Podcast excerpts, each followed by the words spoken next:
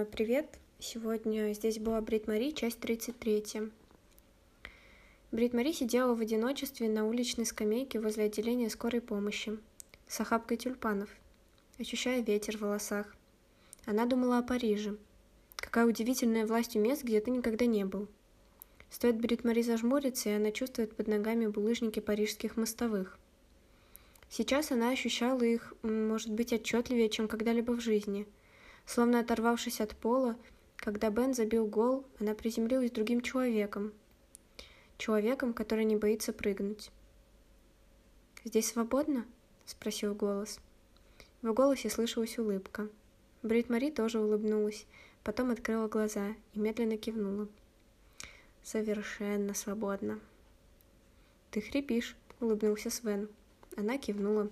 «Гриб». Свен захохотал, у Брит Мари все внутри смеялась. Свен сел и протянул ей керамическую вазу. «Я... Ну, да, ну да, я ее сделал для тебя. А, я хожу на курсы. А, и подумал, ну, ты поставишь в нее тюльпаны». Брит Мари прижала вазу к себе, Шероховатая поверхность, словно замусоленная шерсть игрушечного зверя, которого ты не дала забрать в стирку.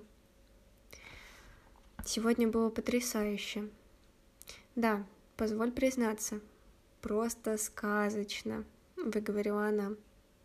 Футбол — сказочная игра, согласился Свен. Словно в жизни все так просто. Это было так чудесно, снова почувствовать восторг, шепнула она.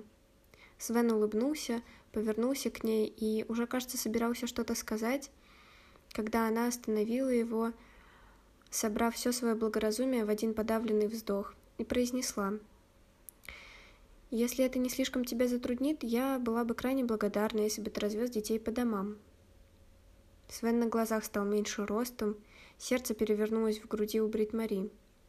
У него тоже.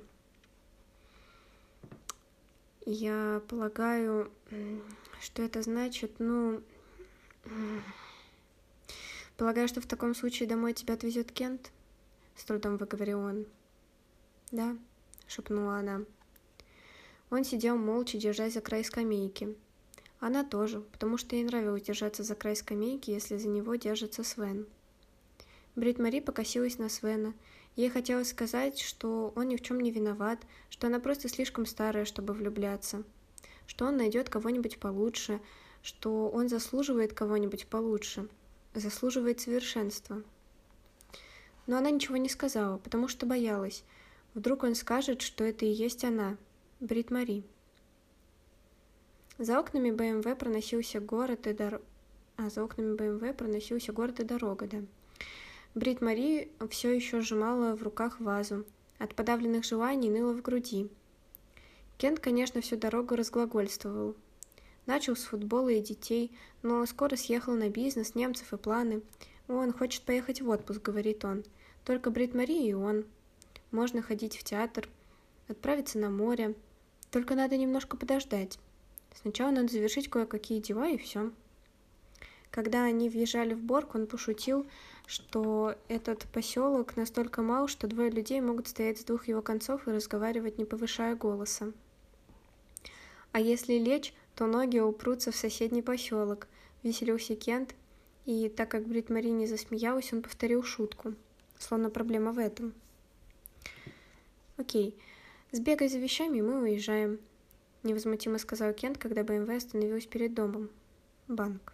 Перед домом банк. «Сейчас?» — просипела Брит Мари, боль пульсировала в горле от каждого произнесенного звука. «Да, черт возьми, у меня утром встреча. Если поедем сейчас, то дорога будет пустая», — распорядился Кент, барабаня пальцами по приборной доске, словно желая поторопить Брит Мари. «Не можем же мы уехать отсюда посреди ночи», — едва слышно возразила Брит Мари. «Почему не можем?» — удивился Кент. «Потому что только уголовники разъезжают среди ночи», — убежденно прошептала Брит Мари. «О, Господи, Боже, любимая, возьми себя в руки», — заныл Кент. Ногти Брит Мари впились в вазу. «Я еще даже не уволилась с работы. Я ни в коем случае не могу уехать, не уволившись. Видишь ли, я должна вернуть ключи». «Ну, любимая, это ведь не такая уж работа. Кен засмеялся, воздев руки к потолку. Брит Мари прикусила щеки. «Для меня это работа», — прошептала она. «Да, да, да, да, да, да, да, э, я не это хотела сказать, любимая. Не обижайся. Но ты же не можешь позвонить с дороги. А, ты же можешь позвонить с дороги. Это ведь не так уж важно. У меня завтра встреча, сказал Кент. Словно это ему приходится приспосабливаться к ее планам, а не наоборот. Брит Мари промолчала. Кент погладил себя по подбородку и заметил, явно в шутку. «Тебе хоть зарплату платят за эту... М, работу?» Брит Мари вонзила ногти в керамику так, что пальцем стало больно. «Я не уголовник. Я не поеду на машине посреди ночи. Не поеду ни в коем случае», – прошептала она. Кент покорно вздохнул. «Ну-ну-ну-ну-ну, окей. Тогда завтра с утра пораньше, если это так важно. С ума сойти, как эта деревня в тебя въелась. Любимая, ты ведь даже не любишь футбол». Ногти Брит Мари медленно вышли из керамики, большой палец погладил горлышко вазы, поправил стоящие в ней тюльпаны. На днях я разгадывала кроссворд. Там был вопрос про пирамиду Маслоу. Кент уже начал нажимать кнопки на своем мобильном телефоне, поэтому Брит Мари добавила в свое сипение жесткости. Она очень часто встречается в кроссвордах. Это пирамида потребностей. Я читала о ней в газете. Там про потребности человека. На нижней, на нижней ступеньке самые основные человеческие потребности – пища и вода. «М-м», ответил Кент, похоже, он отвечал на СМС. «И воздух, по моим предположениям», – тихонько прибавила Брит Мари. Вторая ступенька пирамиды – безопасность. Третья – общение. Четвертое – чувство собственного достоинства. Она все помнит точно, потому что этот Маслоу, вообще говоря, фигурирует в кроссвордах исключительно часто. Кажется, даже эти шутники его уважают. А на самом верху пирамиды самореализация. Именно ее Борг и дал мне, Кент.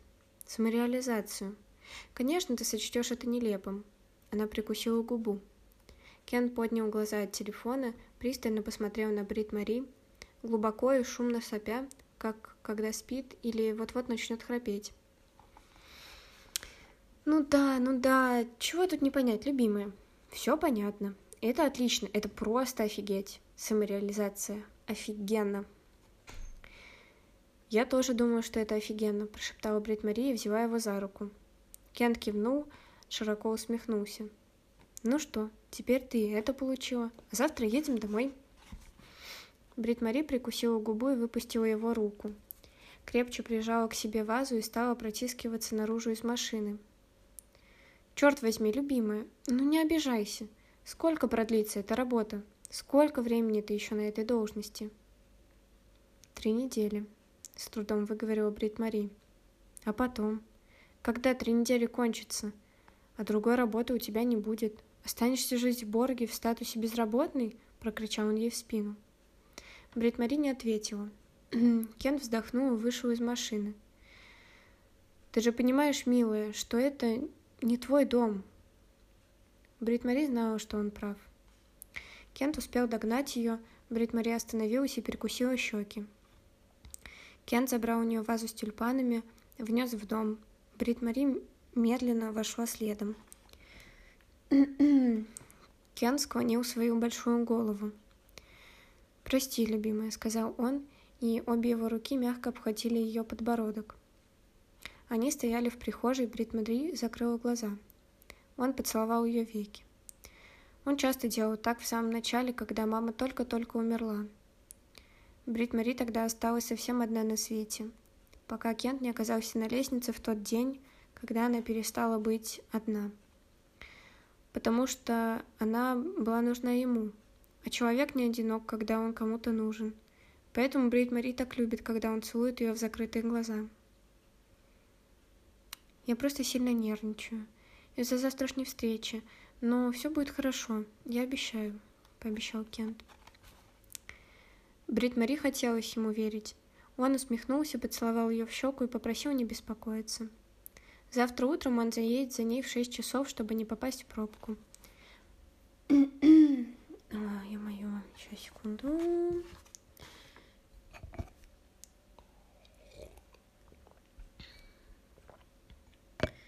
Фу, что у меня голос пропадает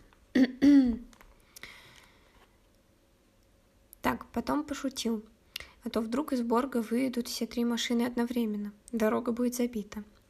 Брит Мари улыбнулась, словно это смешно, и стояла в прихожей за закрытой дверью, пока он уезжал. Потом поднялась по лестнице, застелила кровать, подготовила сумки, сложила полотенце, снова спустилась, вышла из дома и пошла через Борг. Да елки-галки. Темный, тихий, словно вымерший, словно никакого кубка не было и в помине.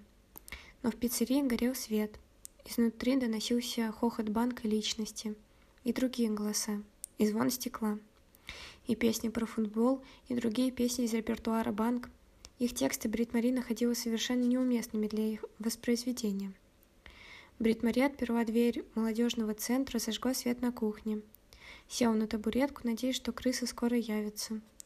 Крыса не шла. Брит Мари сидела, держа телефон в сложенных лодочкой ладонях, словно телефон — тот был жидкий. Очень долго. Потом набралась решимости и набрала номер. Девушка из службы занятости ответила после третьего раза. «Брит Мари», — выговорила она с просонок. «Позвольте попросить вас об увольнении», — прошептала Брит Мари. Судя по звуку на том конце, девушка споткнулась и что-то перевернула. Может быть, лампу. «Нет, нет, малыш, мама просто поговорит по телефону. «Ложись и спи, кроха», — услышала Брит Мари ее голос. «Что вы хотите этим сказать?» — поразилась Брит Мари. «Простите, я говорила с дочкой. Мы уснули на диване», — извинилась девушка на том конце. «Я не знала, что у вас есть дочь», — просипела Брит Мари. «У меня их две», — ответила девушка. Судя по звуку, она включила на кухне свет и поставила кофе на огонь. «Который час?» — спросила она. «Во всяком случае, не самое подходящее время суток, чтобы пить кофе», — ответила Брит Мари. Но тут же добавила. «Но, разумеется, поступайте как вам угодно, разумеется». Девушка на том конце сосредоточенно вдохнула и выдохнула. Судя по звуку, кофе все-таки варился. «Что я могу для вас сделать, Брит Мари?» «Я прошу разрешения уволиться. Прошу разрешения уехать домой», — прошептала Брит Мари. Девушка долго молчала, а потом спросила — как прошел матч?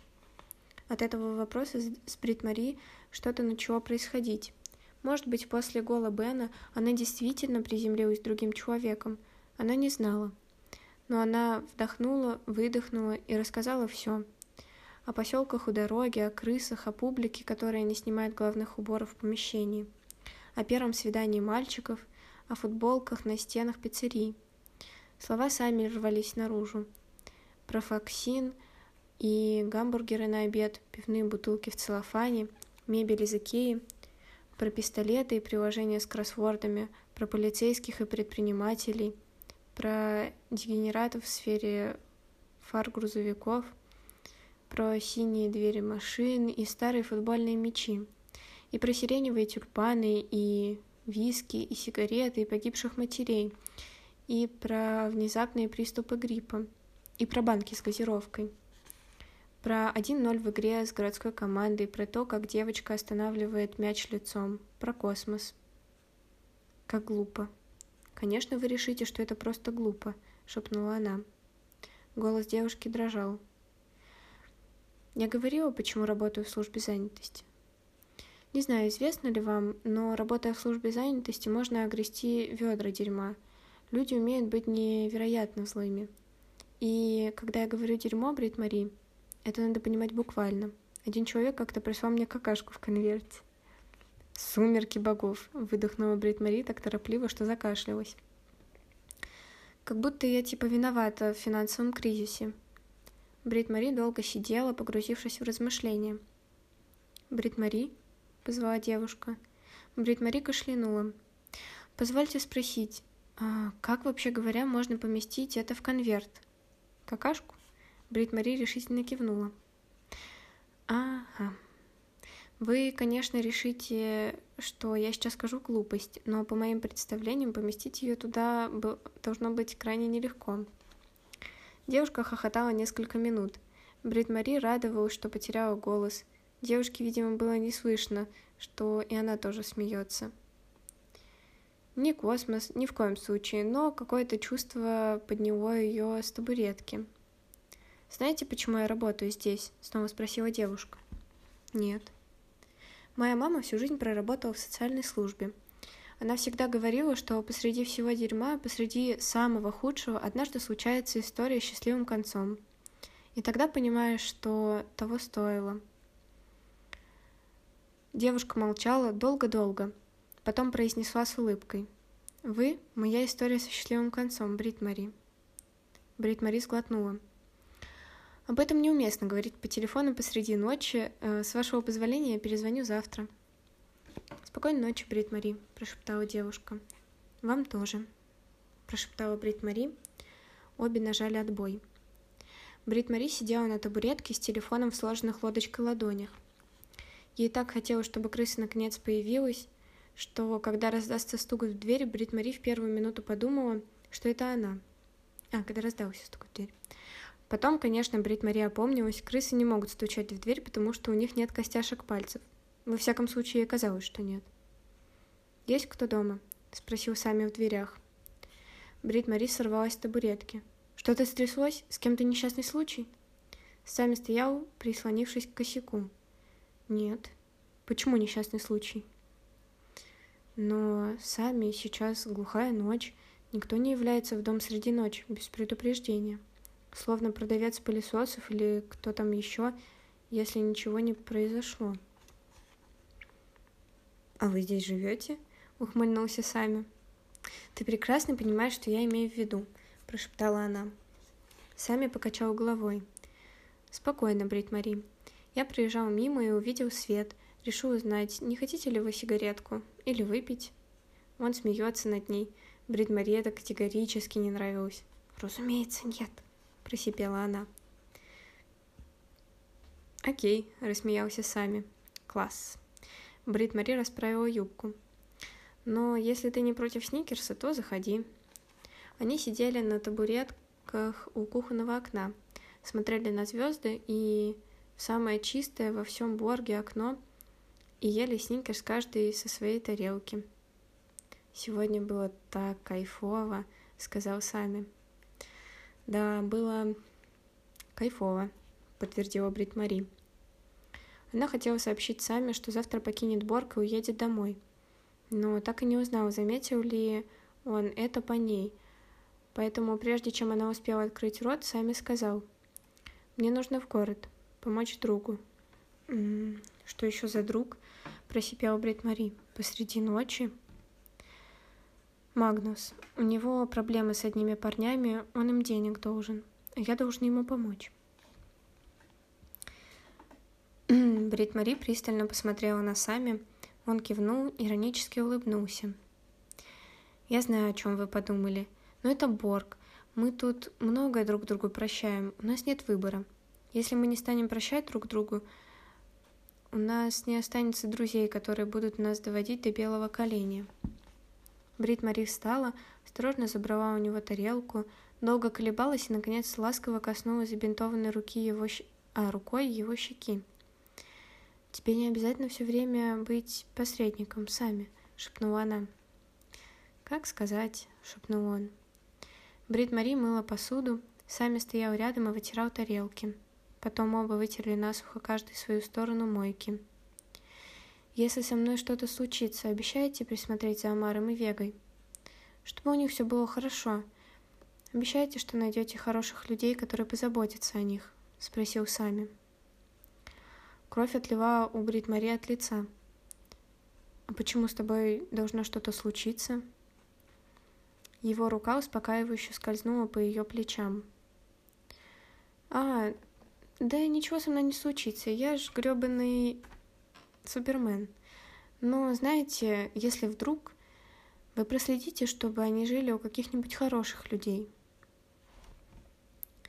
Брит Мари тщательно вытирала руки полотенцем, чтобы сами не заметил, что они дрожат. «Почему ты просишь меня об этом? Почему не Свена или Банк или...» «Потому что вы, Брит Мари, не из тех, кто сваливает», — сказал Сами. «Ты тоже», — возразила она. Сами остановился на пороге и закурил. Брит Мари стояла чуть позади него, жадно вдыхая дым. Взрослая женщина ведет себя точно официантка. Солнце еще не взошло, она сняла волосок с куртки сами, завернула в носовой платок. «За какую команду болела твоя мама?» — шепнула она. Сами усмехнулся и ответил, как отвечают на подобные вопросы все сыновья всех мам. «За нашу». Он подвез Брит Мари до дома банк, поцеловал ее в голову. Брит Мари сидела на балконе рядом со своими собранными в дорогу сумками и смотрела, как он едет в город. Он взял с нее слово, что она не станет сидеть всю ночь и ждать, когда он вернется в Борг. Все же она сидела и ждала. А, ну, на сегодня все. Надеюсь, что у вас там все ничего так. Пока.